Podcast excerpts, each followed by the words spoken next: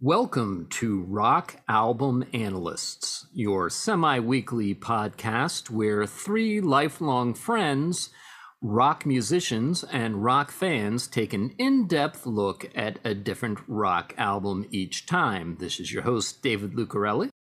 This is John Carson. This is Mike Avenue. And today we're going to be taking a look at Guns N' Roses' Use Your Illusion 1.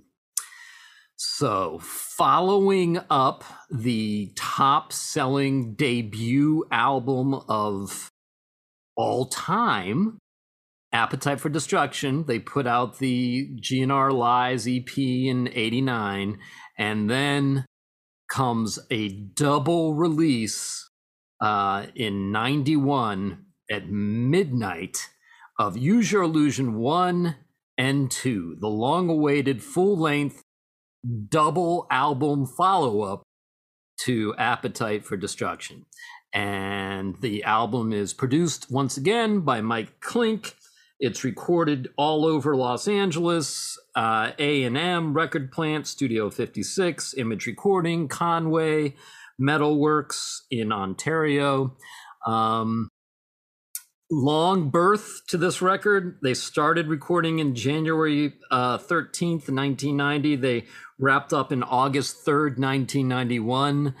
Um, you know, this this album uh, is an interesting interesting mix of songs and uh, I guess we will just dive right in. Uh, song number one right next door to hell.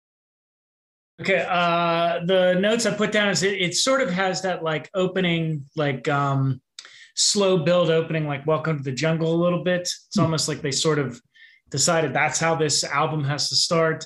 Uh, I like the flange and chorus on the bass. That it's funny in 1989, 90 is when I started putting effects on my bass. You know what I mean? So it's sort of that these are other bass players using it. The um, the the the chorus in it is nice and punky and like a gang chorus you know what i mean?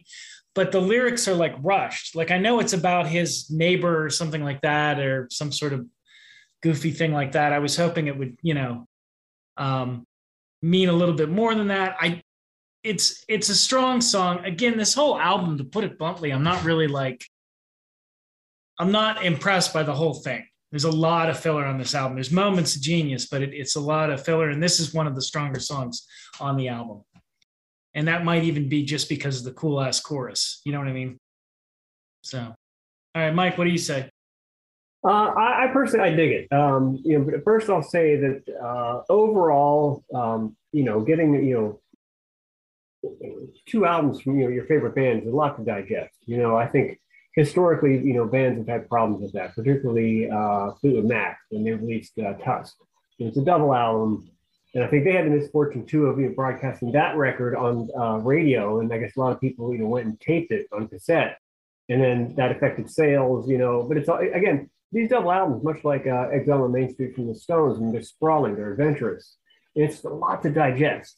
You know, it's not the kind of thing you put on and kind of rock out to. Like it, it, it, requires a lot of the listener in a way. And, and again, like you said, John, there, there's some filler on the record too. Um, but at the same time, I think some of the things that are missing from this record that, that we had on Appetite were the great uh, guitar interplay between Axl, I mean, between uh, Slash and Izzy. Oh, completely. It's completely yeah. gone. Um, yeah. You know, Izzy gets a lot of songwriting credit on this record mm-hmm. uh, for some of the stronger songs, I think, a lot of the time. Uh, but it's a little unclear how much guitar he actually played on this record because uh, he did quit the band, you know, towards the end of making it, and mm-hmm. uh, they were still mixing the album. So, you know, how much of this is Slash and how much is is Izzy? My guess is that most of it is probably Slash because, yeah, you're right, that guitar interplay is totally gone, and the other mm-hmm big lineup changes are they have a full-time keyboardist now, Dizzy Reed, mm-hmm. and they have fired Steven Adler, so he only shows up on I believe Civil War on Your Illusion 2. Yeah. But everything else is, is cult drummer Matt Sorum.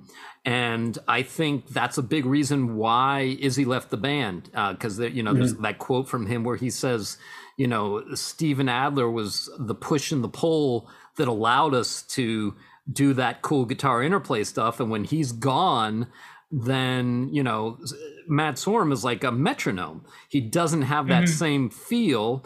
And on top of that, the way that they recorded him, Axl dictated that they couldn't do any overdubs on the drums. So every drum track had to be recorded from start to end in one take. And maybe there's some reasons to do that for I don't know, artistic purity or or whatever, or you feel like your drummer's overplaying, and so you know that's one way to get him, force him to play more minimalistically. But mm. I hmm. also think it it it negatively affected the album because it it forced him to not only play the way that he plays in perfect meter, but also simplify his parts. And and I don't know that that that did the album any favors. Yeah, I agree. Also, too, you know, the drummers in, in, bands are usually tended to be referred to as like the heartbeat of the band. It pushes and it pulls. You know, it beats faster, it beats a little slower, and you know, uh, Matt's a fantastic drummer, but at the same time, he's much like Eric Singer, where they had this, this meter that is so locked in which is a great thing. But at the same time, you know, it doesn't live and breathe like a guy like Charlie Watts or, you know, in this case, you know, Steven Adler. So, you know, all that aside, I, I, I like this as opening track. Um, I, you know, I, I thought it was interesting too because I guess it was written, you know, again about the incident that Axl had with one of his uh, neighbors um, at a condo, which I did the research, which I think was Park La Brea Apartments on uh, 6300 uh, West uh, Third Street. oh, Angeles. was it? Okay, yeah. I know exactly where that is. Yeah. Uh, which also was apparently um, MTV ran a contest. Uh, Evict Axl. Right? Yes. it was the same condo that they used for that uh, contest. But either way, you know, it's a powerful track. It's a great opening track. It kind of reminds me of like a fast version of uh, Back in the Saddle, you know, from Aerosmith Rocks. And that, you know, F you bitch, you know, that he does right before the solo Axl, that's that is that's badass, man. I mean, that is carrying out a note. it's just I'm sure there's some sound effects on the end of the, the word bitch, but that that's a great technical feat right there alone. And it goes into the bitch and you know slash solo. It, to me, it's, it's, it, it could be an opening tune for the for the show. It, to me, it's great. I'm I'm buying the album so far with this track. I dig it. Okay. Yeah, at this point, I am not disappointed. Okay, I'm going to be yes. the contrarian on this one. Okay. I don't think this is a particularly strong track. I think the main riff is an inferior variation of the riff in Mr. Brownstone. Hmm. Um, and I, I think that the way that they were writing songs right at this point was basically the band was coming up with an accompaniment and Axl was then kludging lyrics on top of it. And, mm. you know, I don't think they were writing in the same room. I don't think they were playing mm. off each other.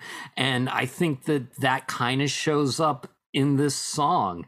Um, right, the lyrics are rushed. He's like screaming them over top to sort of fit him in. It seems. Yeah, like. it, it, You know, I mean, lyrically, there's some interesting stuff going on that's somewhere across between kind of rock and roll stream of consciousness and uh, you know therapy session, but unless you have the lyric sheet right in front of you, yeah. um, the song doesn't sell the lyrics or the meaning behind the lyrics to you as he's just, you know, screaming them out towards you. Um, and you know, I get I get the idea of living next to a pain in the ass neighbor. I mean, I've been living in Hollywood for a long time, and I can absolutely yeah. relate yeah. to that. Uh, but uh, yep. but at the same time, you know, I, I, don't think this is that strong a track. Here's my pr- uh, proposition to you guys. Every one of these tracks, ultimately, we have to say every Guns N' Roses fan looks at Use Your Illusion 1 and 2 and they go, you know, if you took the strongest hmm. tracks mm. off of both of these albums, you would have a really good album, if not a great album. And so, end of the day, I would not put this track on that album. Okay. All right. Okay. I'll still stand by it because I dig it. It's it's got a great energy to it. Um, and again, you know, song doesn't be you know, that deep for me to, to enjoy, but if it rocks, it rocks, and this one does, in my opinion. Uh, but, you know, but you know, I, also too with you know the the, the lyric uh, subject matter it, was almost so immediate like you know we heard about the incident with Axl and his neighbor and then all of a sudden it became a song of the record. Like it, it was almost too soon in a way you know? It was almost like front page news all of a sudden well, didn't I just read this story? You know didn't we already hear this story? It, right it's a little you know? this whole album is is is weird because it, in some ways it feels completely uh, overproduced and overwrought, but at the same time, it also feels kind of undercooked in some ways. It's um, rushed. The entire album is rushed. They're they're creating filler and they don't know what to do and they're they have no they have nobody behind them saying that's not a good idea or rushing them in the studio because they had the world's biggest debut. Right. You, know. you don't want to be the A&R guy that right. starts telling Guns N' Roses who just had the biggest selling debut of all time that they're doing it wrong and that they should make a change because as far as you're yeah. concerned these guys must be geniuses because they just sold a ton of records, you know. And I was thinking about it too I don't know that there's any band that has ever become this popular this quickly, right? I mean, they literally once once Appetite took off, they be, went from hmm. being a, a, club band to opening arenas to headlining arenas and headlining stadiums in such a short period of time. Mm-hmm.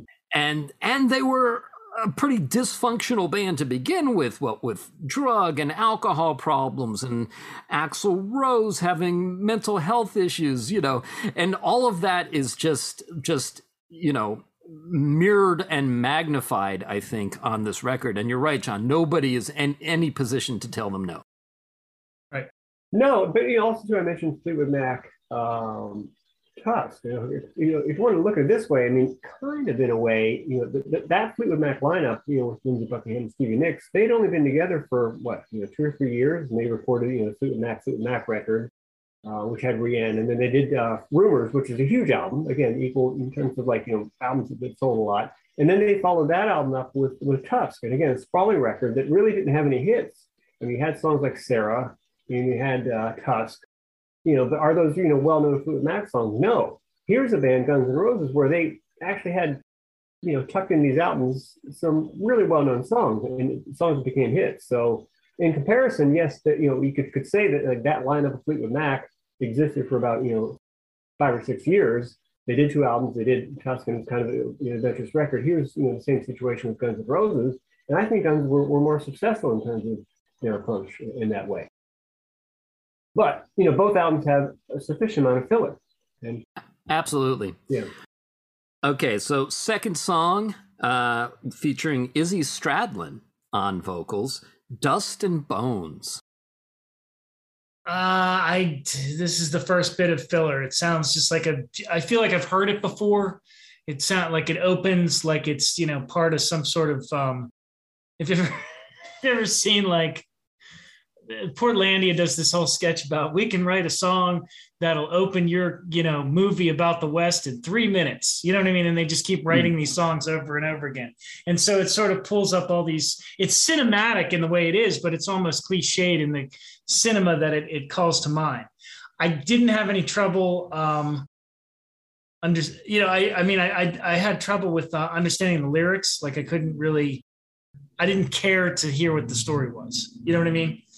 So, um, and again, it just sounded like something I'd heard before, like over and over again. So, Mike. Again, if you know, we're going to look at the keepers and you know songs to, uh, to delete from the list. This for me is a keeper only because I think here's a chance where we have um, a situation where we have you know the guitar interplay kind of return. Um, you have you can hear Izzy's rhythm guitar, you know, pan hard left, it, it's working, it's there.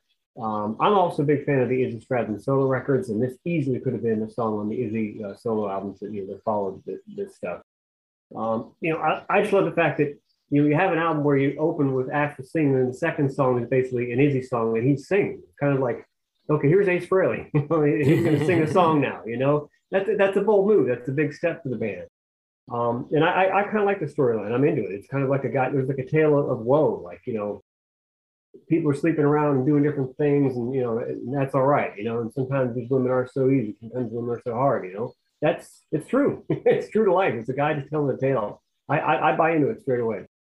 Yeah, I actually I, I think this is one of the stronger songs on the record. Um, wow. So uh, it's interesting that we're all having very different reactions to these yeah, songs. Yeah, yeah. Um, yeah, I, I it, it's kind of like in Memento Mori. You know, the, uh, you know the the whole point of the song is uh, you know for all of the problems we have, you know, always remember that one day you'll die, and yeah. uh, and you know it's a it's a heavy sentiment, and I think it's it's well delivered. I think they they sell the song well. Um, I dig the arrangement. I think the piano uh, fits in nicely and adds to it. Um, unfortunately, this is a song they don't really play live now that Izzy's not in the band anymore. But this is one I would definitely Yeah. put on the album, and I would definitely want them to bring back into the into the live set because I think it's uh, it's a strong tune. Yeah, I've, I've seen uh, bootleg footage of uh, them on the early, you know, tours on this record. And, you know, they did it, and then all of a sudden Izzy was out, and that was it. So by the time Dave, you and I got to see them in Pittsburgh, you know, Izzy was out of the band, Gilby was in, and there was no chance of this song being in the set. So it would, it definitely would have been cool to hear it live. Yeah. I Yeah. think I might have heard, I, you know, because I saw them earlier on this tour too, but we'll get into all that. Oh, okay, okay. Um, okay, and then we have the first cover, uh, "Live and Let Die." My notes that I put were okay. Uh, it doesn't really, I don't really see much of a point of even having it. I like the Wings version. You know, I mean, I sort of like the way that they hard rock it up and the, you know, the da na na da na na. You know, there's a lot more um, present on their version, Mhm. but I don't really see why they even bothered to do it. I mean, uh, it's it's like um, it's like Axl or they have like this penchant for like 70s soft rock. You know what I mean? Or Hmm. something. I, I don't know how to explain it. Like there's there's moments on this album where I'm like, this sounds like something I'd hear on 70s AM radio, and literally "Live and Let Let Die" is something I would have heard on 70s AM radio. So it's okay. I mean, I don't mind it when it comes on the radio. I listen to it, you know. But there's nothing, and I like that it you know rocks up the song a little bit. But there's nothing that really stands out for me. Go Mike. when it came out and I first heard it, I thought it was kind of hokey. You know, I mean, you know, the, the, the Wings version is great. Um, you know, do, does anybody really need to cover this song? You know, debatable. Uh, you know, I mean, you know, you're going to imitate like a horn section with uh, an overly distorted guitar. I remember driving around with my sister a few years ago when she came out to visit me here in Los Angeles. We listened to it on the radio. We hadn't listened to it in years. All of a sudden it came on, and my sister was like, why is it so distorted? What's going on there? Like, the guitar tone in this record is a little harsh, you know? It's It's not- harsh. it's not, you know, Slash on Appetite, his, his tone was warm, you know, it was inviting, it was, you know, welcoming. Well, he re-recorded the Well, vast majority yeah. of it on Appetite. That's probably why. Um, yeah. Yeah. So, so I think the guitar tones that that kind of leads us into the mixing, right? Um, Mhm. and and I think this album in particular, Bob Clearmountain supposedly did mixes and whatever Axl liked slash hated and vice versa, and so then they had somebody else mix it. The guy did the Sex Pistols. Sex album. Pistols, right? Yeah. Yeah. But before that, and I know this because I was working at Signet Sound, they did they were searching for mixers and they would try out mixers. They'd give them like one or two or three songs and like just kind of like take a shotgun approach until they could find somebody that they liked. So all these like all the multi tracks for the Use Your Illusion albums were all at Signet Sound, and like the band apparently would come in as this this girl I knew, Melissa Sewell, said that uh, Axl like poked his head into the tape vault at one time and looked around and said, "That's a lot of tapes." And Melissa said, "Yep," you know. Uh, so she was more of a Don Dokken kind of girl, but. Uh, Nonetheless, uh, I remember talking to one of the mixers that got tried out to mix this album. Uh, his name was Tom. I can't think of his last name. But anyhow, he said, Man, you have not lived until you have soloed up like seven double tracked vocals of Axl screaming at like 110 dBs and tried to mix that into something workable. you know, it's like, and you could just, you can hear that on this album that they are struggling sometimes in the mixes to, to make them work. Um, Yeah. and a, a lot of the vocal doubles too for a guy who's so much as a perfectionist as Axl are not especially tight. You know, Yeah. I mean, this is before they were using Pro Tools and you could really tighten things up as much as you wanted, but still, there's a lot of loose doubling going on here that they're trying trying to make work. I actually like this song. I mean, it was a James Bond song, Mhm. right? Yeah, Um, yeah. And I and I think that there is kind of like a, a noir esque kind of thing going on, particularly on several cuts on this album. And this and this uh, song kind of plays into that. And you know, uh, I think you hit on something, John, saying that th- this album is very cinematic, and so it kind of makes sense that they would cover a song that was essentially the theme song to a movie. Um, So moving yeah. on from from that, "Don't Cry," one of three versions of this song yeah. that they put out. Yeah, uh, well, I don't know why they spent. So, I know this is apparently the first song that they've ever written or something like that. I don't know. what Yes, the, the first song that they ever wrote, and I think they probably had a sentimental attachment to it because. Yeah, yeah, because it's pretty much a pleading, boring ballad. I don't really get it, like why they consider it so great. You know what I mean? It's not particularly epic. It's not particularly like, you know, beautiful in its simplicity. It's just kind of there. Um, I it as, I mean, I guess it was one of their first videos to come out for it, but I think this is one of those out songs that they need to sit down and say, this isn't as good as you think it is, man. But um, it just doesn't stand out to me. It's kind of just a standard boring ballad. Um, and at this point, I don't think you can have any standard ballads from them anymore. you know what I mean? Because of the level that they're at. You know what I mean? It just doesn't make any sense. And it obviously, since it's their first song and it's it it smells of filler a little bit. You know what I mean? Like we need another thing to put on it. Well, just put "Don't Cry" on it. But I don't know. Good, Mike. I dig it.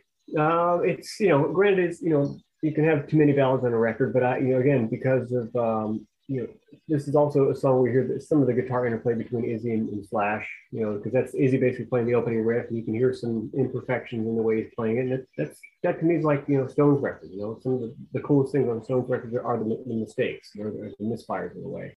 Um, I think the, the solo is, is, is bitching. It's a great solo from Slash. Um, I think the song sounds huge live. I would love to have heard it in the early days in a club. I'm sure it would sound even bigger. Um, you know, but it, lyrically, is it really the most interesting song? No.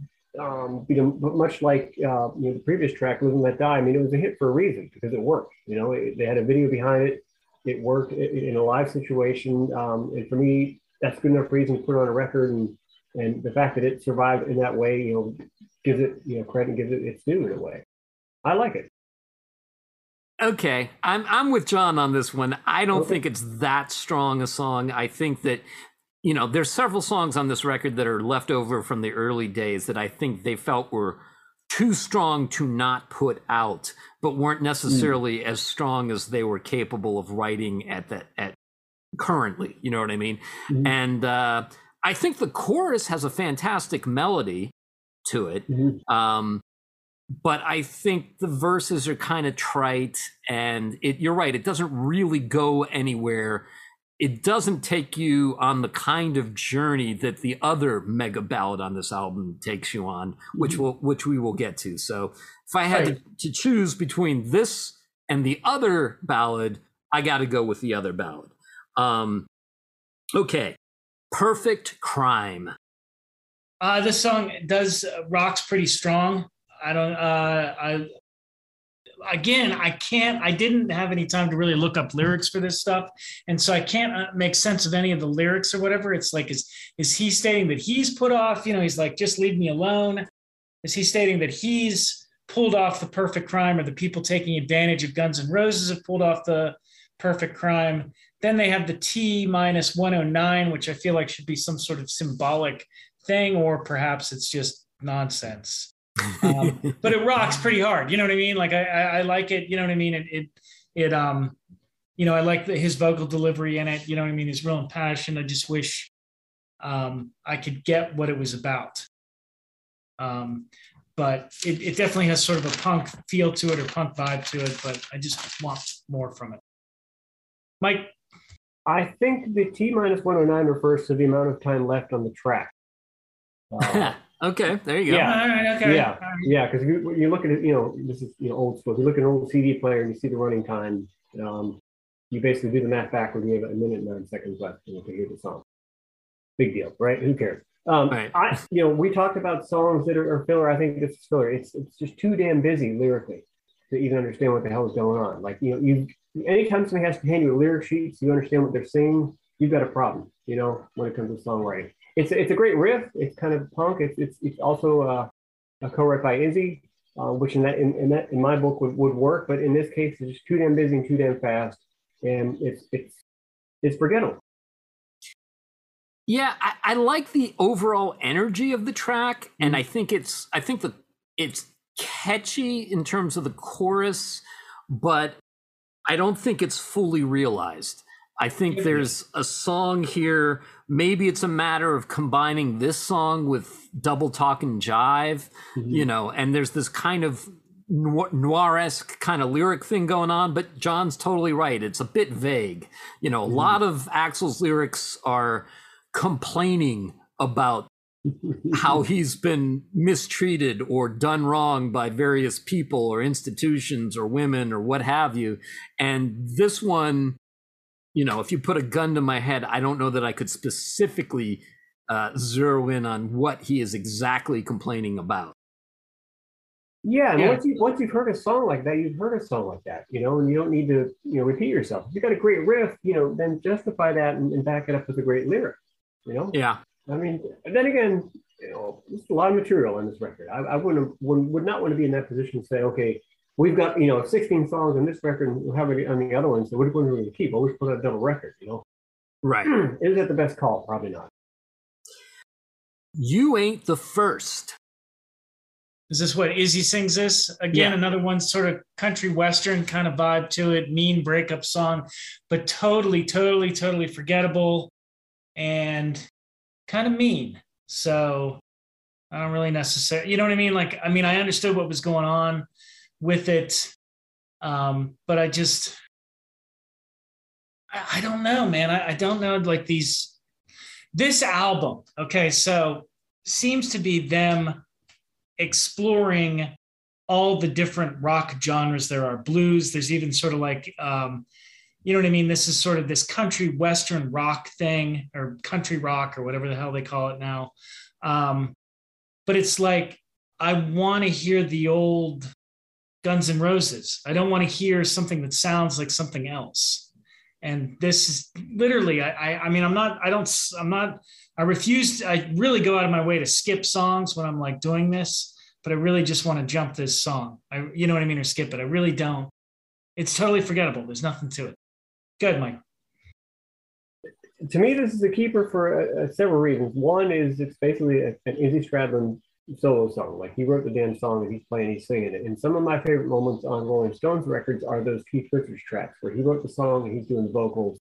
And with this, an album that has so much density in terms of you know notes and overdubs and layers of guitars, you need a break sometimes. You know, I mean, and this is to me is a welcome break. Um, and again, okay, I, I'll buy that. I'll take that. Yeah. But again, I'm also a huge fan of these uh, uh, solo records. I, I, think they're great. And I, I think the guy just tells a great story, particularly that last verse he says, you know, so long to you, girl, you know, so long, farewell. I can't hear your uh, crying, your driving and helps look me walking down the street at night. I'll be with another beat down inside. It's kind of like, you know, the relationship's over, you know, but I might be, you know, still in the same area as you, that, you know, forget it, it's done. You know, it's, it's closure in a way. And it's confidence. I, I dig it. I think it tells a great story and it's a much needed break it's such a densely uh, layered record.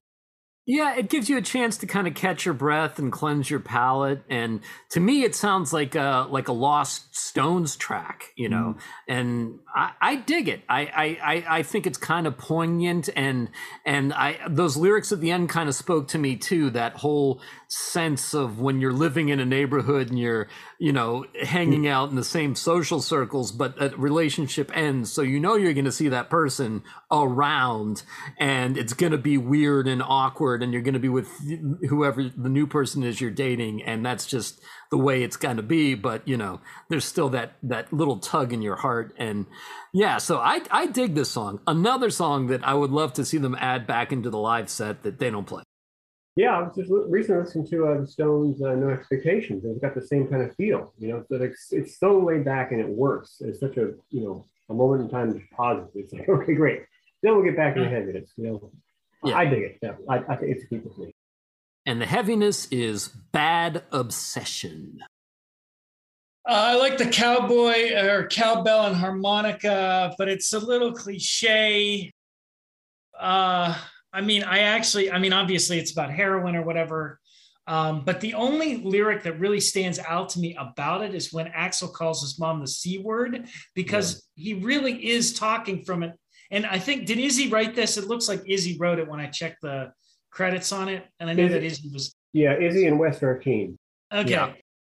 That to me, at first, I'm like, wow, you really can't do that, man. You can't call your mom that. You know what I mean? but at the same time, I'm from Pittsburgh, man. They slapped you for that. Yeah. But they um, but I think that for a moment you're seeing this from like a real live addict's point of view. You know what I mean? Like how crazy it is to be a heroin Mm. addict, and that's all you care about to the point where you'll even badmouth your mother.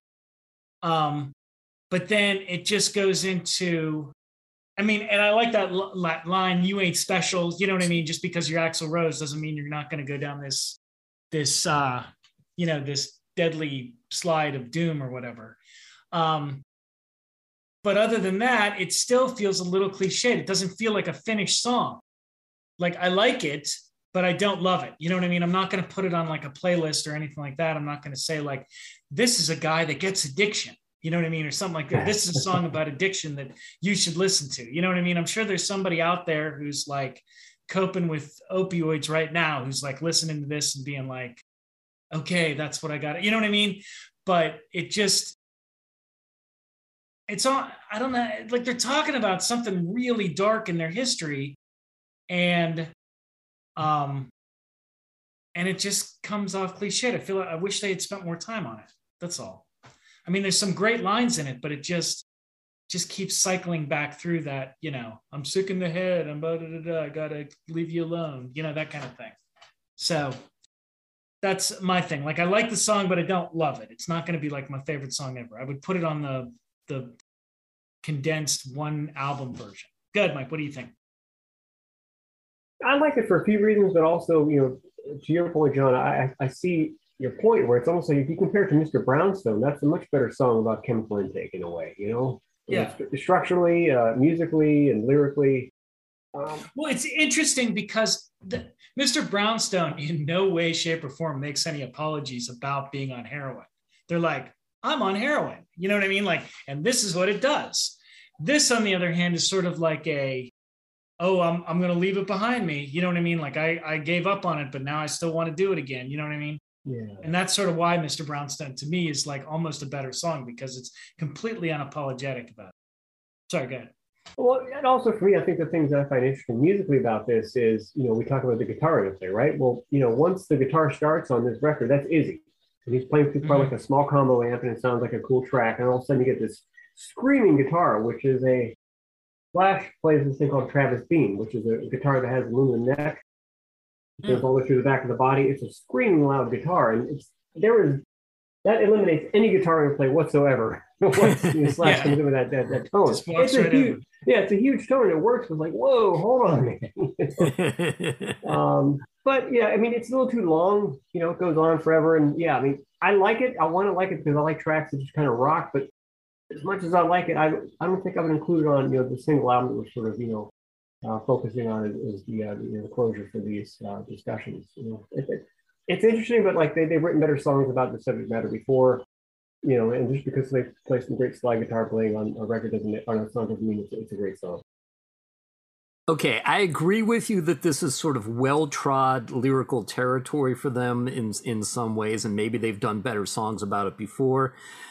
But there is still something that's interesting and cool about this take in the way that it compares, you know, the singer's obsessions with heroin and the singer's obsessions with women, mm-hmm. essentially saying that, you know, they are essentially kind of the same thing. And the consistency is, you know, not what they are, but his attitude towards them. And I think that in and of itself makes the song interesting enough that I would put it on the condensed version. Okay. Okay. Uh, but that said, too, I mean, I, I've seen them live on, on this tour. We all had, you know, at least you know, a few of us have. I, they, they would play this song live, but, you know, it's one of those things where, you know, people are taking breaks. They're like, I need to get, a, you know, some nachos or a you know, Pepsi or something. And I could use the restroom. It, it's a shame because, you know, bands write a ton of material and they, they in Guns N' Roses always play these expansive sets. It's like, they give people way too many opportunities to take a break and, you know, take a pause and go, you know, buy some concessions. Okay, back off, bitch. In my notes, I wrote, "Who cares?" this is this is like their first, what one of their earlier songs. Again, not particularly uh, touching, kind of mean. I don't, you know, it, nothing, nothing that stands out. I'm sure there's probably something musically that I'm missing here, but it just is totally forgettable. And it's just, I mean, it feels like a song I've heard like a billion times. You know what I mean? Um, you know, I don't know. It just doesn't. That's they they seem to be choosing genres to write in and then writing in that genre. You know what I mean? And this sounds like that like classic rock 70s thing. You know what I mean? So it doesn't really stand out. Um, so no, I don't I don't really give a crap about it. Mike, tell me what I'm wrong about. Uh, this is one that I would skip. You know, it, it seems like it's filler, and, and Greg, I think it's one of the songs that was written in, in the old days, you know, before they did, the, you know, uh, Appetite or whatever. And, uh, I think the co-writer, uh, Paul, I think it later became known as Paul uh, Hugie. He later played, he replaced uh, Gilby Clarke in, in Guns N' Roses, and he also, I think, played guitar on their version of "Sympathy for the Devil" that was on, I think, a, a soundtrack. Hmm. Um, yeah, but I mean, it's just like a juvenile point of view. Like, you know, anybody could write a song like Back Up Bitch. You know, it, but, you know, how are you going to really you know, solidify that lyric? and that, that's your chorus and that's what you got. You know, it just seems, it just seems silly. You know, if somebody said, oh, I got a song, it's called Back Up Bitch. He had written about his dog. That'd be cooler. Yeah, I, yeah, I don't know.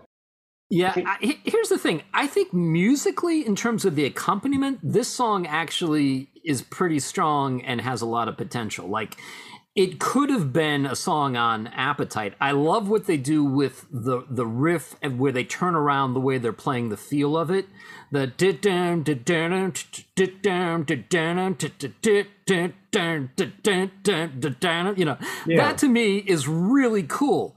But the chorus is so trite and so, you know, forgettable that I think the song doesn't pay off and doesn't work because of that. So because of that, yeah, I wouldn't put it on on the comp on the the best of album, shall we say.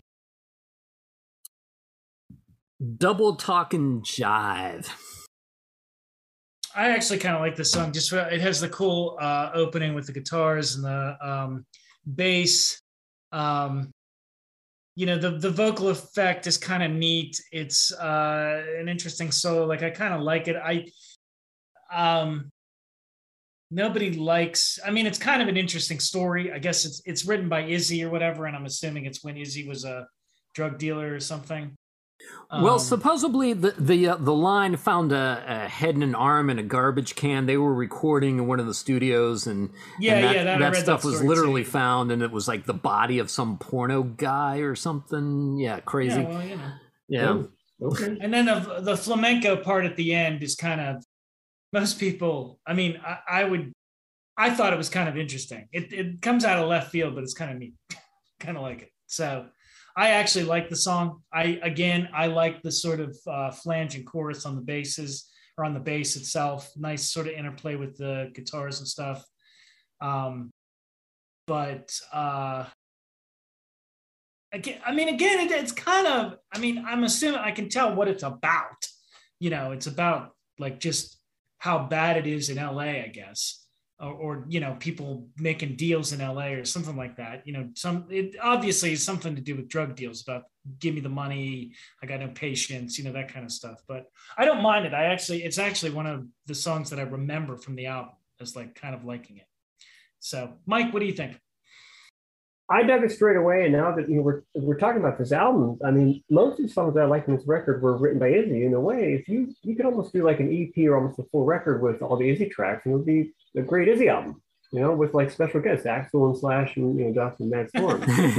yeah, yeah, good point. So, question for you, Mike: What is yeah. your favorite Izzy solo album? Because I haven't really checked them out. Uh, the first one uh, is is great. Um, is that um, Izzy and the Juju Hounds? Yeah, that's great because you have um, Charlie Quintana playing drums. I think Duff is on a couple tracks. You got Rick Richards from Georgia Satellites playing badass guitar. I think Mark Ford is on the first track. Um, you know, that's enough to make any record, you know, good record in my opinion. Uh, 117 Degrees is, is great too uh, because it's basically the same lineup with the exception of uh, I think Duff doing more bass, um, and rather than Jimmy Ashhurst doing bass. Um, but after that, they get kind of spotty. Like the first two, um, the Juju Hounds and 117 Degrees, they're, they're both great. You okay. Know, they're, they're entertaining, they're funny. I think they're lyrically witty, and there's just some badass, you know, great blues guitar, blues slide guitar playing on this record. They're killing. Izzy's voice, I love it.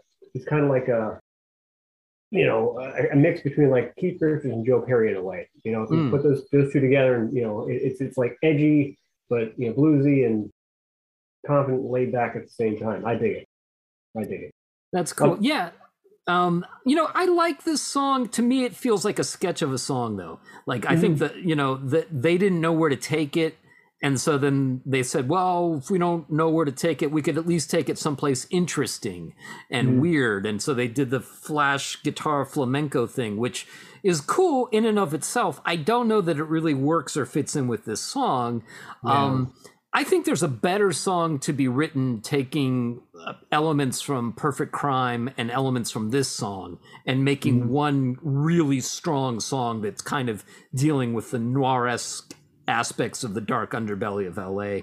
So because these songs are not that, I would have to leave this one off. Okay. Well, I, I think also from like the songwriting structure uh, point of view, I mean, what if you use like that, you know, that F, you know, I guess the, the tune that has down, this is all technical. If you go from the F to the E and, and treat that as like a bridge or a solo section, then come back into another verse, Hmm. Okay. you know, and then do another chorus, then it would have been, you know, interesting more so, you know, but like, granted, as cool as that riff is, and cool as the soloing the Slash is doing is, you know, it, it's kind of doesn't really serve the song well because it just kind of dies off like into this, you know, solo thing. And then, okay, what do you do now? Well, I've already played for, you know, 16 bars electric. Let's go to 16 bars acoustic. You know, it's like, really? No, I, I don't know. Yeah, but I, I like it lyrically too because I, I love the second verse where you're saying like, you know, back in town and all new friends saying how you been, you know, fucked up and out of place is how I felt back then. You know, it's kind of like saying, hey, how you been? Well, yeah.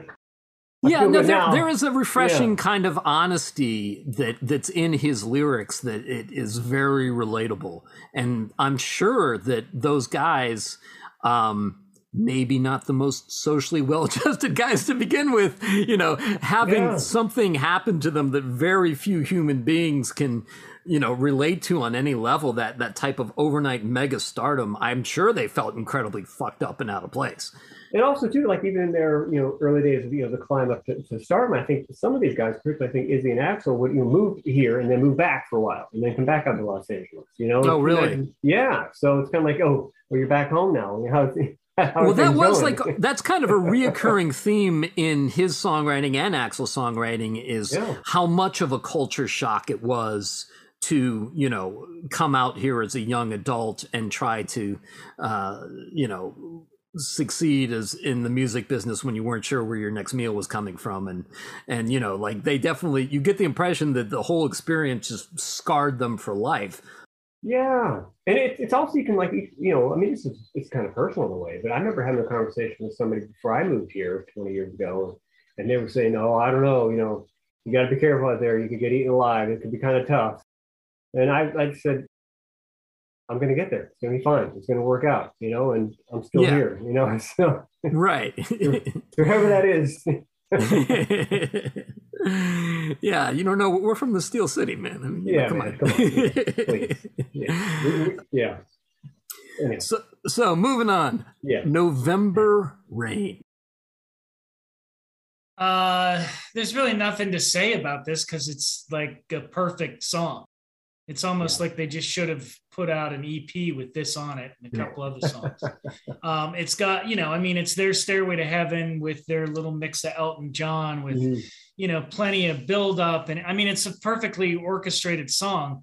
Um, the, um, I mean, they played this to death when it came out. I mean, I remember hearing it constantly and being really sick of it.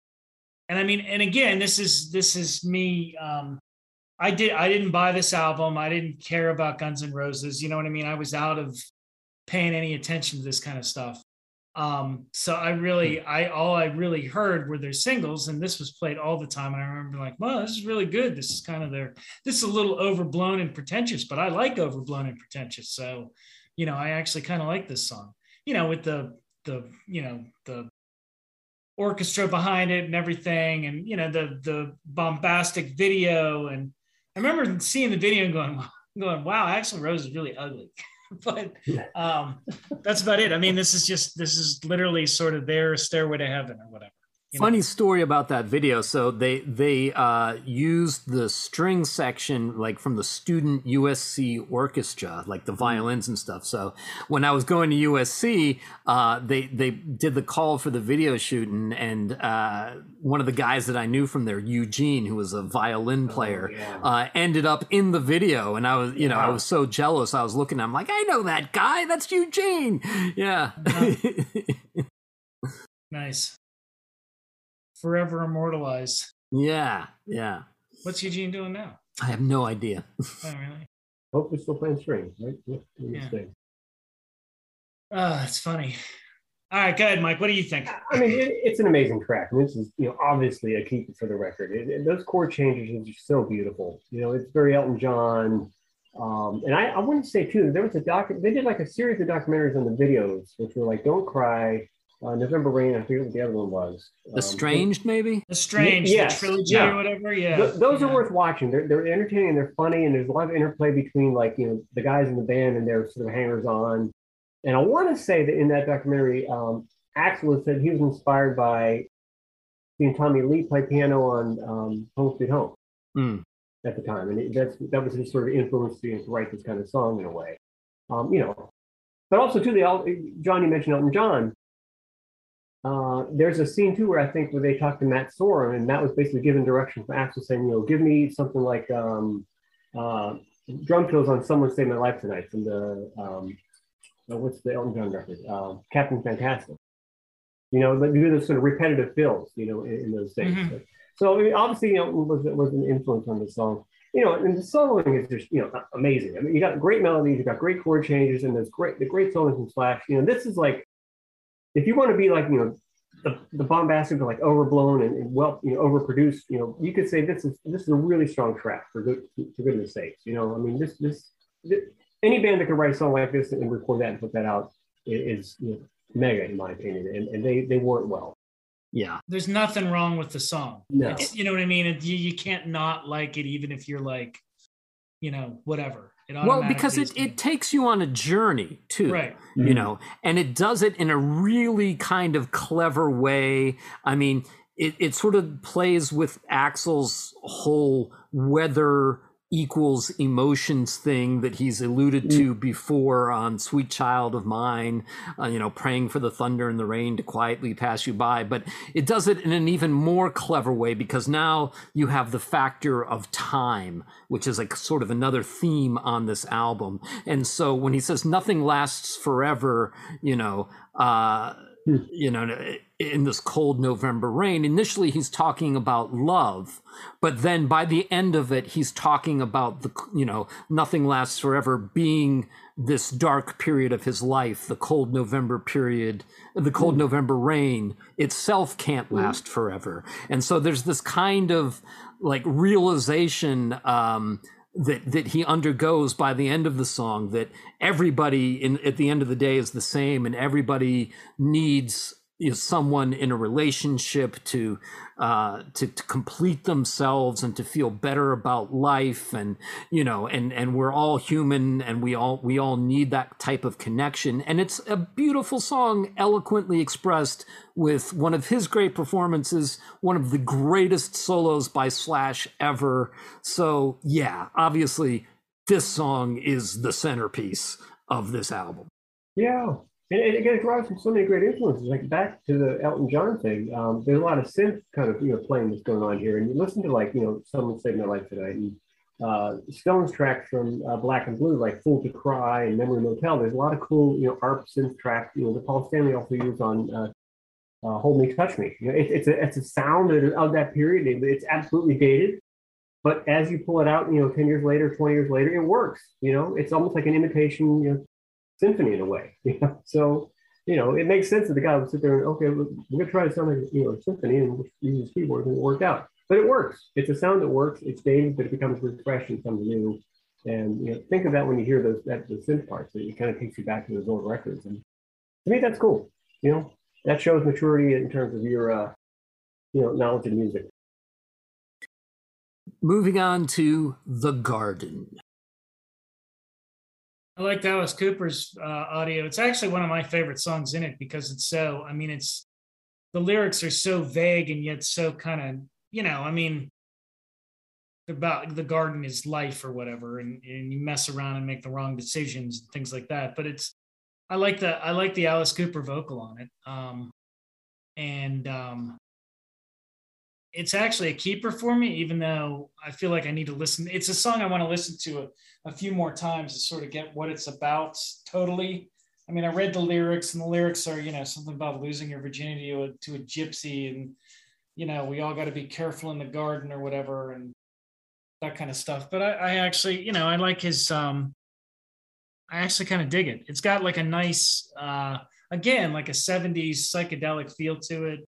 or like early, very like early Alice Cooper type stuff with Alice Cooper on it.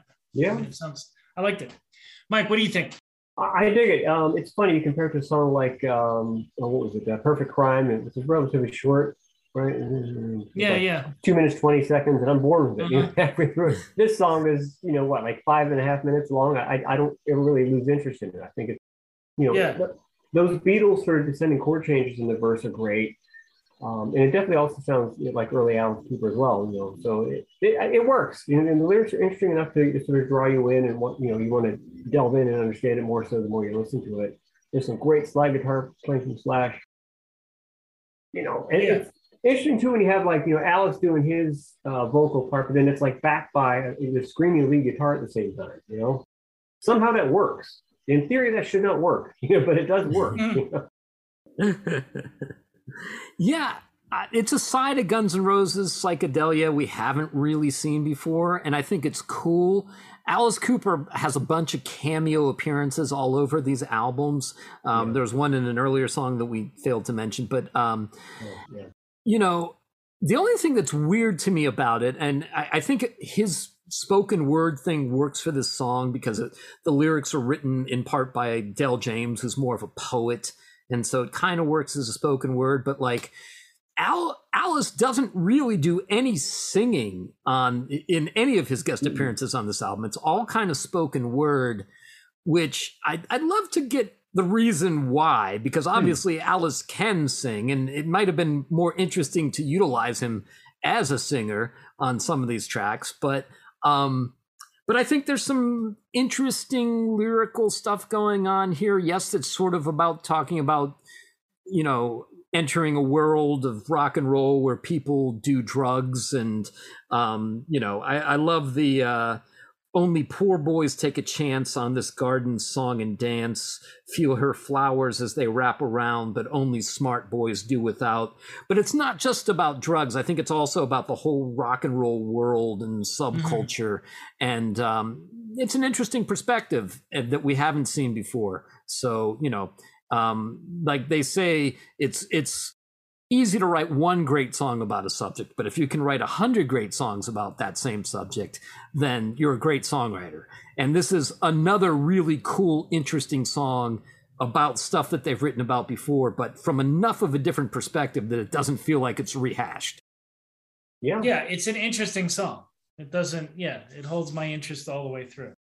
It, it definitely stands apart from uh, you know other songs on the record, uh, particularly other songs that we call fillers. You know, so that way. It, it's, it's it's a great track.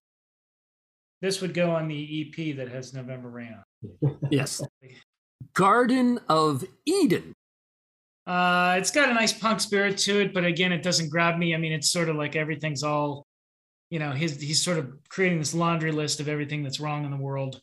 Um, you know, he does mention some about. I mean, it's funny because he's never going to get away after the things that he said in um, One in a Million, and then he still mentions sort of like racial crimes, who threw the stone first, which I thought was kind of interesting. But well he mentions racial violence yeah yeah, yeah. But I don't um I don't particularly like it. It's, it feels kind of rushed. Feels a little I mean, I like the spirit of it, you know, the the energy behind it, but it doesn't really again, it just feels kind of rushed. I mean, it, I wish it had more of a pointed thing that it was talking about. So, Mike, what do you think? Um, I look at it this way. You you've got a guy slash writing a riff that's really fast, up tempo, and yes, it's kind of punky in a way, and got a lot of energy. And got Axl writing lyrics. And it's like almost like they're, they're competing. It's like it's okay. You can't play all fast guitar and fast licks and have like all these lyrics and try to you know have like you know the cadence of those be you know, equal in time with know you know, the guitar and the tempo. There's just too much going on. To the point Yeah. where I, with this video, didn't they have like subtitles in, in the video so you could understand what he's actually saying?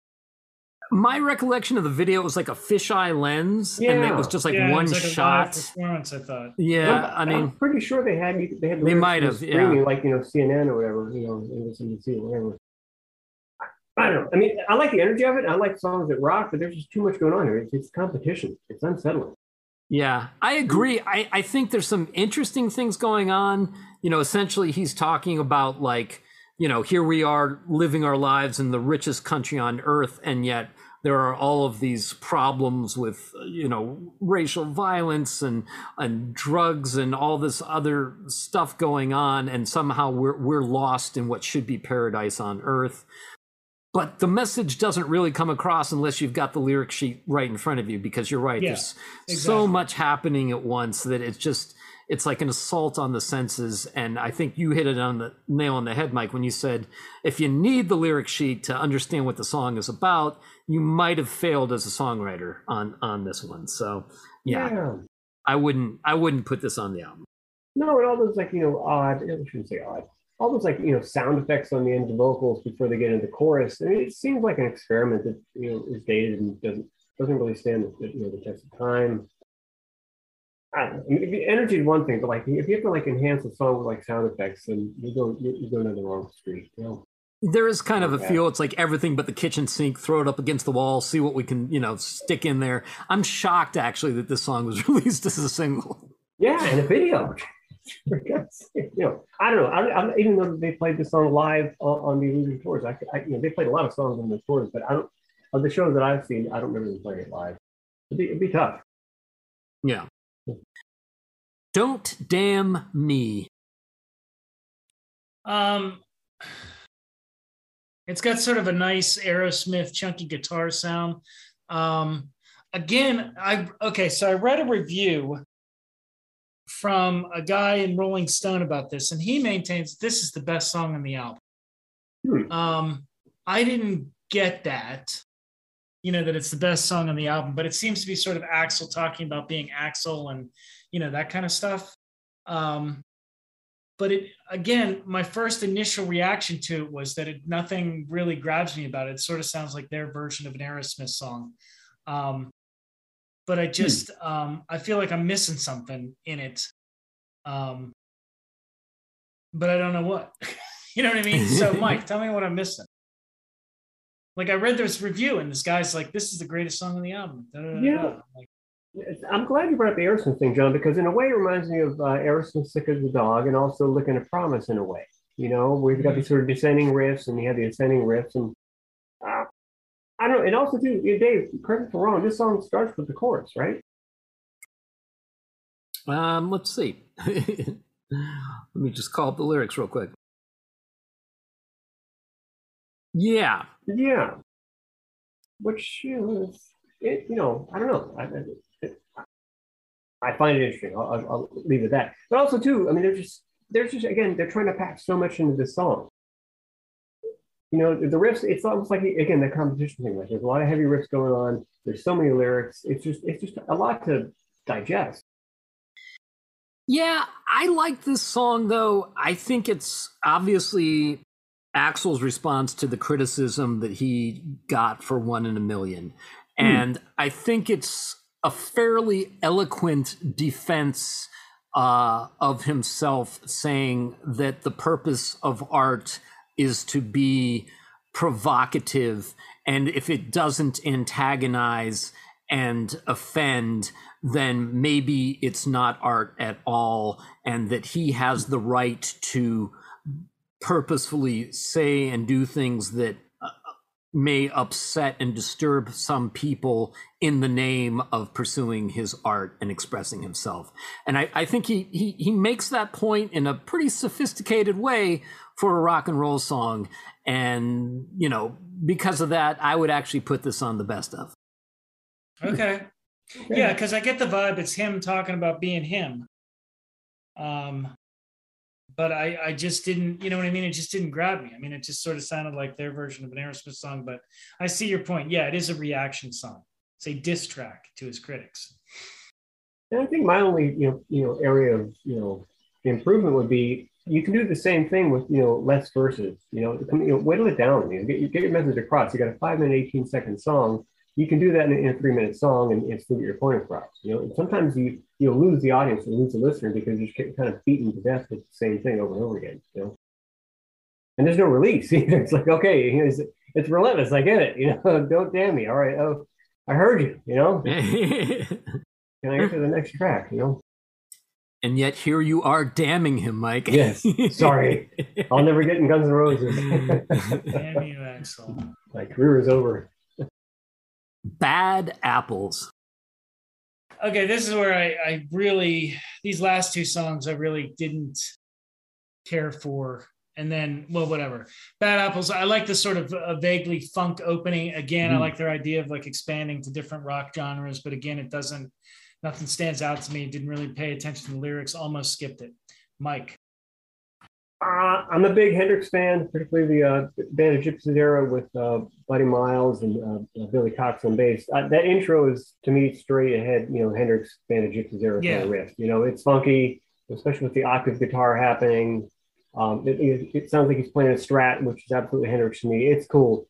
I Is think that this the best part of the song though? well, no, I think what I'm trying to say is, you, know, after all these songs where there's so much going on in terms of guitars and riffs and competition with vocals, this one breathes in a way. It's got finally we got like a funky tune, you know, something Okay. you know that, that we've heard on Appetite that we needed to hear. we're, gonna, we're waiting for this. It works. Is it a strong song in terms of you know being like a single? No, but it works as a song. You know, There's got there's a life to it. There's, you know, there's a heartbeat to it. It works you know, and just the, you know, the idea of you know being a genuine imita- imitation, you know, bad apple, you know, tested for your approval. It's it's funny. It's like you know, got love for sale, and my Mm. love will not fail you. I I, I, I dig it. it. It's it's a nice relief from you know the heaviness of the lyric content and love songs in this record in a way. I, I dig it. I, I you know this I, this is definitely a keeper. I like it just because it's it's different in a way. It's funky, and they need that. This record needs that kind of relief.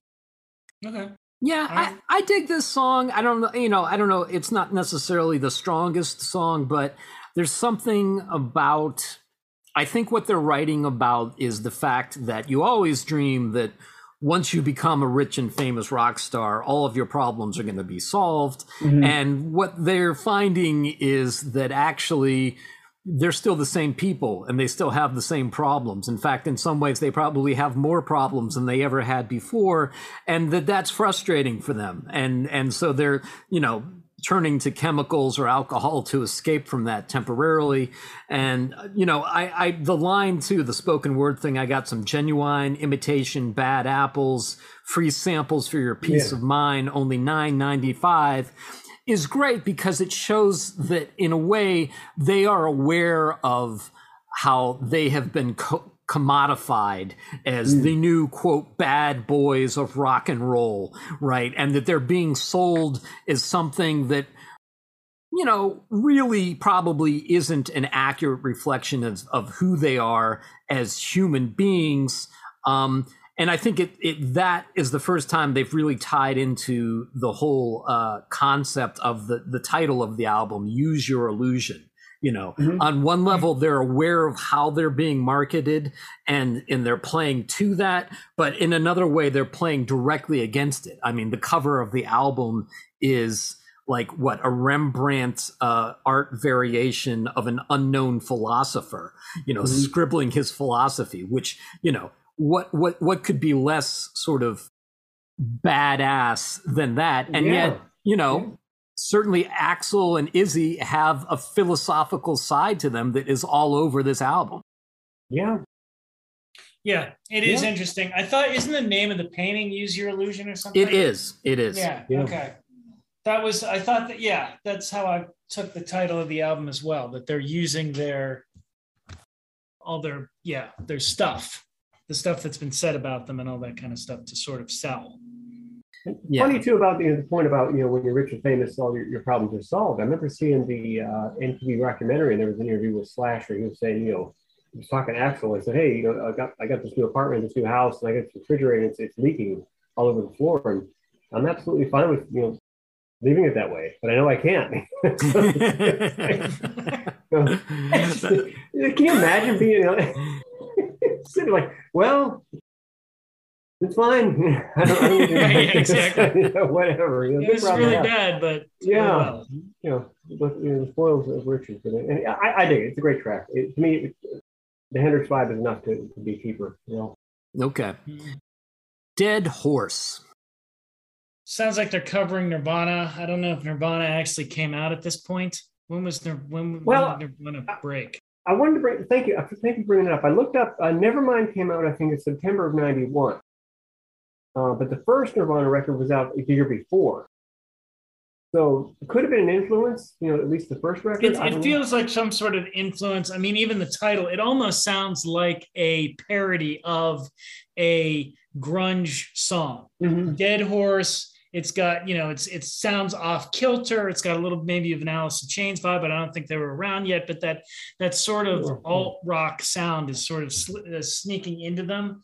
Um, I like the song because it sounds sort of a little bit odd and and gives you sort of a view into like Axl Rose's mental estate. But again, um, yeah, still not a great song though. Um, but I, I, see sort of the influences coming at them or whatever. I mean, I, I like it. I mean, lots of bands do these sort of like um, not necessary non-harmonious you know mm-hmm. kind of uh, songs that are supposed to be in your face kind of shock you. And a lot of times bands do it terribly. This one is actually not a bad version not a bad try at it. All right what do you think mike? I initially didn't find it that interesting but the more i listen to it i think it you know chord you know chord change wise it reminds me of the replacements in a way. All right okay and wow. also, uh, there's also a band that I, I believe is from LA. As a matter of fact, I'm almost certain they're from LA. Uh, they were called Flies on Fire. And I think their first record was produced by Gilby Clarke. Um, they have like a lot of songs like this with this kind of you know chord changes, like minor chords to, you know, to major chords and those mm-hmm. kind of melodies. And those albums are worth you know checking out.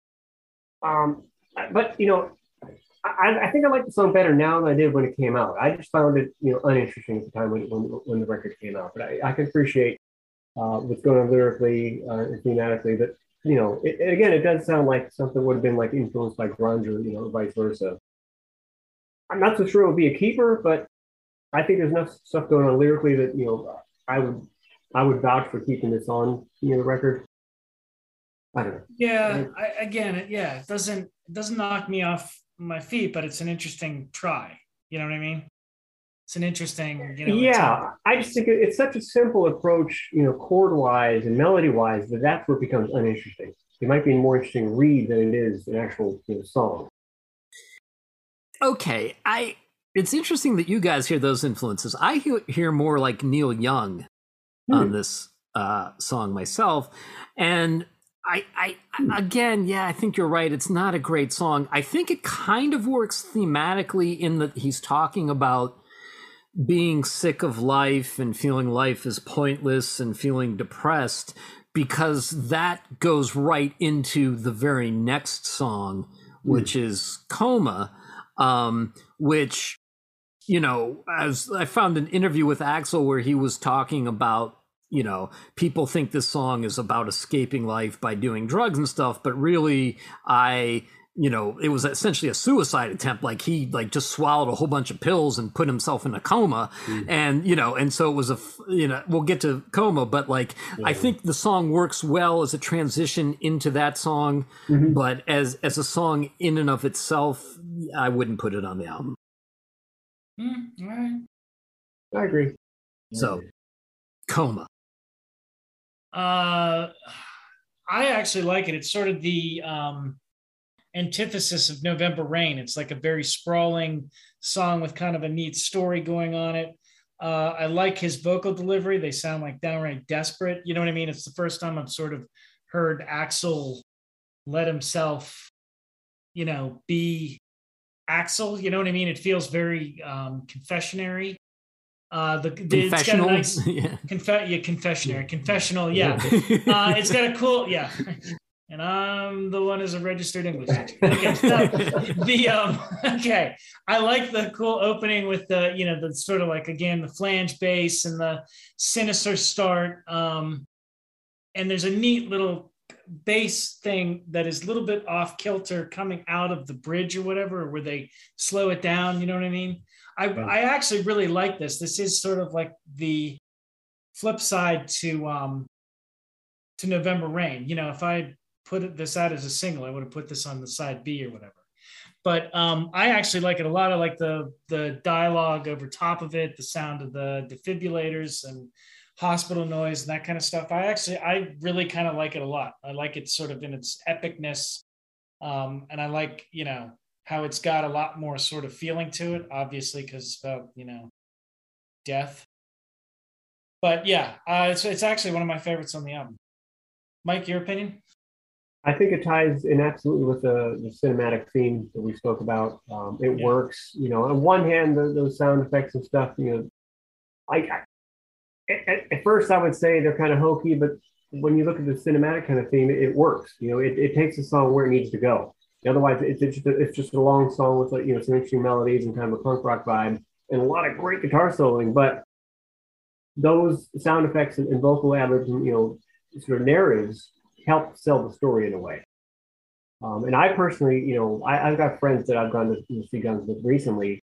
Um, if they played him, and, and you know, the guy standing next to me, like, oh, I hate when they play stuff like Coma, and you know, um, to me that the, the fact you can have a band that can play a song like this and get through the arrangement and keep it together is amazing. There's a lot going on, you know. There's a lot to keep track of. This isn't you know four bar blues, you know, or you know, twelve bar blues.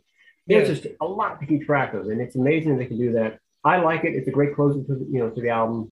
Um, I, I dig it. I love the main riff. And in fact, I love it so much that I wrote it years before I heard the song. I want to say this is the first, you know, when we were pre Cruxter days, John, that dun dun dun dun dun dun dun dun boom, right? Hmm. Yeah. Um, but you know, great minds think alike. Yes. And uh, I I do think that this song would be better served if it was a little shorter. I don't think that it needs to be 10 minutes long. You know, I, I, I think that there's some great stuff here, but this is one of those cases where I, I wish that they weren't in a position where nobody could say no to them. And like hmm. maybe mm. this would be a stronger song if it just clocked in a couple, two, three minutes shorter. Um, interesting uh, note about this song and the voices and stuff that that female voice that comes in when he says, uh, you know, all you want, ever want to do is have sex, sex, wow. sex. Um, so that was a guy I know used to know's wife who was the receptionist at one of the recording studios that they recorded this thing at.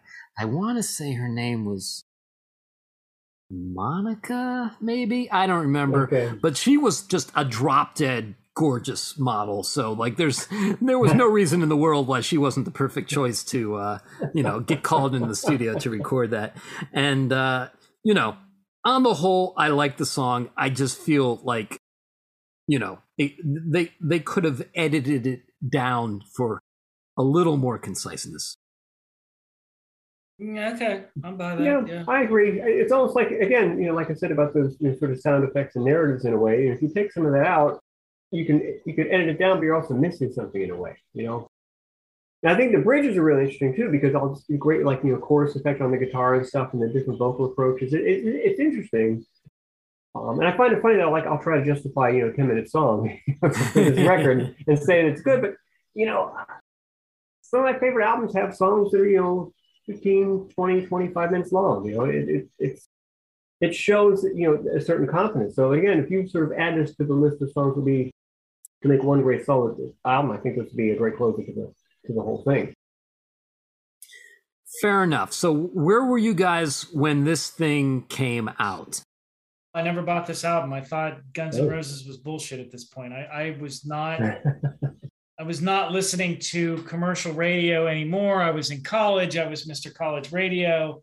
You know, it was it was uh, ironic and cute that I was a Kiss and Iron Maiden fan to a lot of people. You know what I mean? And or or you know, um, so I was. This was when I was in college. So there were you know there were other uh, metalheads around, but like I just I thought Guns N' Roses was bullshit at this point. And, and then November Rain, even sort of with its constant play on MTV and stuff like that, I just I just didn't care. So I didn't buy the album. I didn't see him on tour.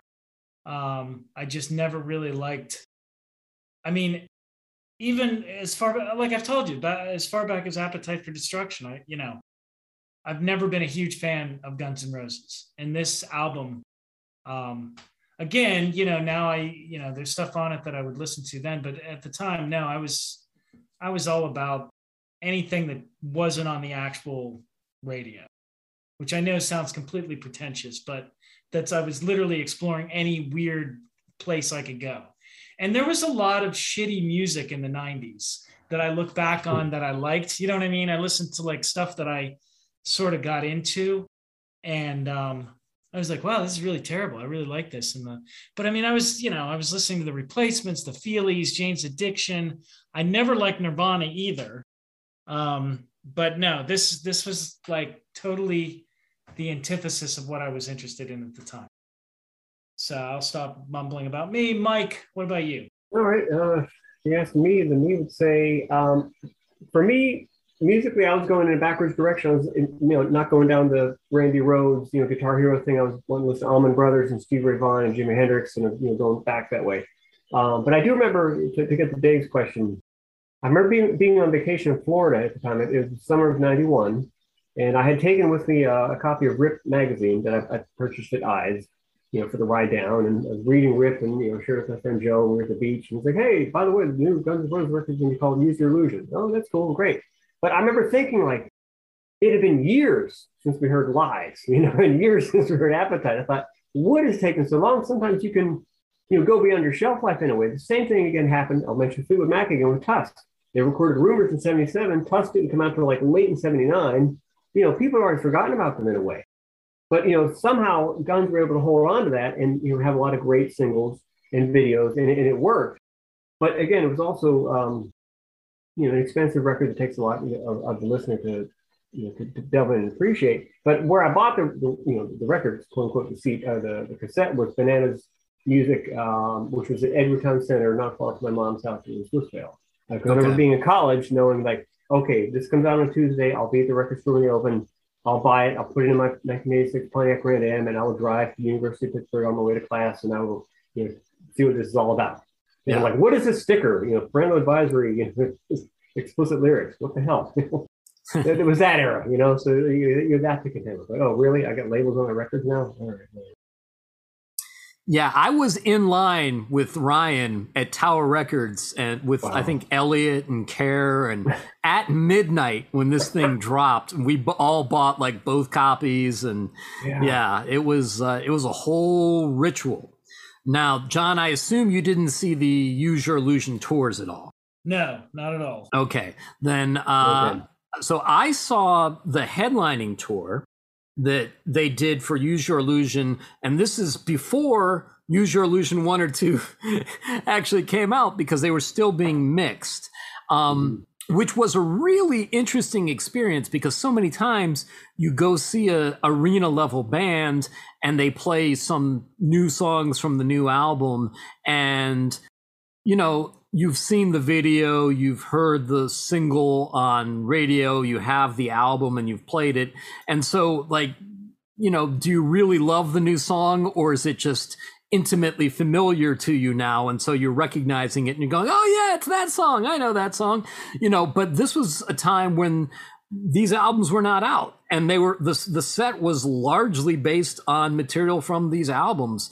And mm-hmm. so you know it was really cool to hear an arena level band playing a bunch of new songs that nobody had ever heard before and you just you know were just taking them on their own merit hearing them for the first time in a live situation. Um, the other interesting thing about the headlining show that i saw guns n' roses did not go on until after 12 i think they went on at like 12.15 at night at, which was like maybe three hours after the the opening act went on.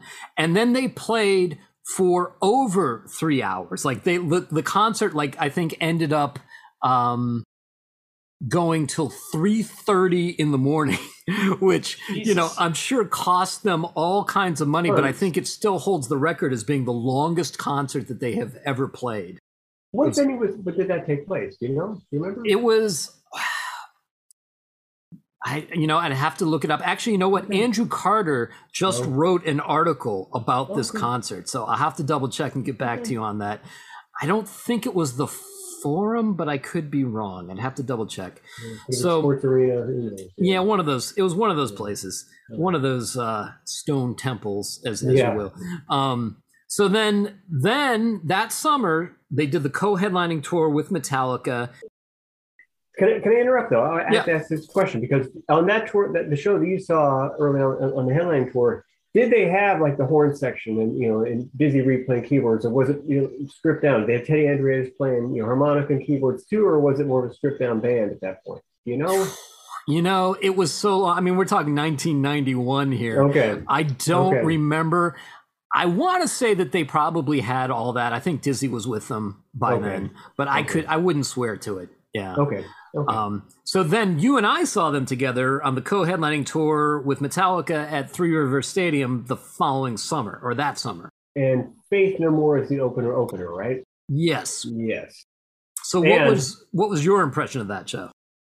Uh, it was long. It was long, only because you know when you are hitting an outdoor show at, at this time of Three River Stadium in Pittsburgh, there's always potential. You know, eighty percent of the time for it to rain. and it rained. Oh, did it? and it rained and it rained and it rained. I mean, to the point where I think um, my sister, I was standing, it was me and my sister day, right? So we're standing there. My sister, she's wearing contact lenses. It rained so hard that one of her contact lenses fell out. Oh no! Onto this red sort of you know um, you know cement floor, and there's all these bubbles because it's raining, right? Right. And all of a sudden, my sister's like, "Oh, I lost my contact lens." I look down, put my finger on the right dot. I I, I got the lens. Here wow. Put it back in. You know, let's can we get on with it? But I remember like standing there out. You know, Three Rivers just like saying, "Oh, it's okay." We're waiting. We're watching Metallica at the time. We're like, "Okay, this is great." You know, waiting for Guns to come on. I remember uh, James Hetfield cussing out the audience. He's like, "Oh, let, me, let me let me okay, tell this. Right, let me tell this because this is the most yeah. memorable thing about the show for me. Okay, um, so so it was pissing down rain on the mm. audience all throughout Metallica's set, and the audience clearly was not very enthusiastic, as you might expect. And at a certain point, James Hetfield got, says something to the effect of, "Man, you guys are a bunch of fucking pussies." And you could hear a pin drop in that stadium where like all of these blue collar working class you know metalhead dudes are like wait what did he just say did he just call us pussies? like, motherfucker, we're sitting here getting pissed on. You know, there's yeah. a cover on the stage. Like, you know, and it, Metallica completely lost the audience to the point where later on in the set, James like comes back out and he goes, "Hey man, uh, really sorry I called you guys pussies." oh yes, it was nuts. But any any any impressions or memories of Guns N' Roses on that one? Yeah, I remember the, the, the intro or the opening of the set. I think they played it so easy, and then they probably did a um, Mr. Brownstone or you know, but you know it, they lost me because they, they it went so in like the jammy kind of aspect. I'm I'm I'm a big you know guitar jam guy. I love Band of Gypsys. I love Allman Brothers. I love you know Zeppelin. Uh, Storm the same, but they just kept losing me. You know, I was losing interest. It was a long day. I was wet. You know, I was hungry, and you know, I walked a long way to get to this show. Um, Three Rivers was a cavern of a, of a venue. It was horrible sounding. You know, I was just like struggling to, to keep up with what they were trying to do. But at the same time, too, two years prior, I just seen uh, the Who and the Stones, and they both had these huge productions with like horn sections and extra keyboard players and background singers and you know stage production. It was like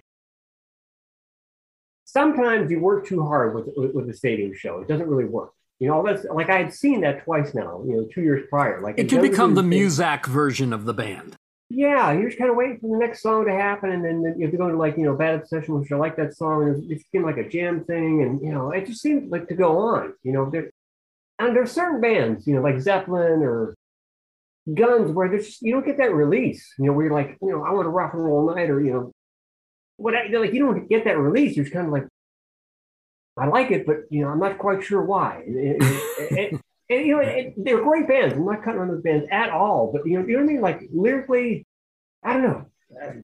It, it, was a long day. It was a long show. I'm glad I saw it. I'm glad I can say that I saw it. Um, but I don't know. They, they could have ended down the set, and it could have been you know a shorter day. And I'm, I'm i wish it had rained that day because it was a, it was a long day.